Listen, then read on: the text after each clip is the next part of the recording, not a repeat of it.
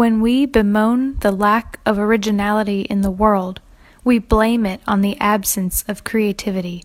If only people could generate more novel ideas, we'd all be better off. But in reality, the biggest barrier to originality is not idea generation, it's idea selection.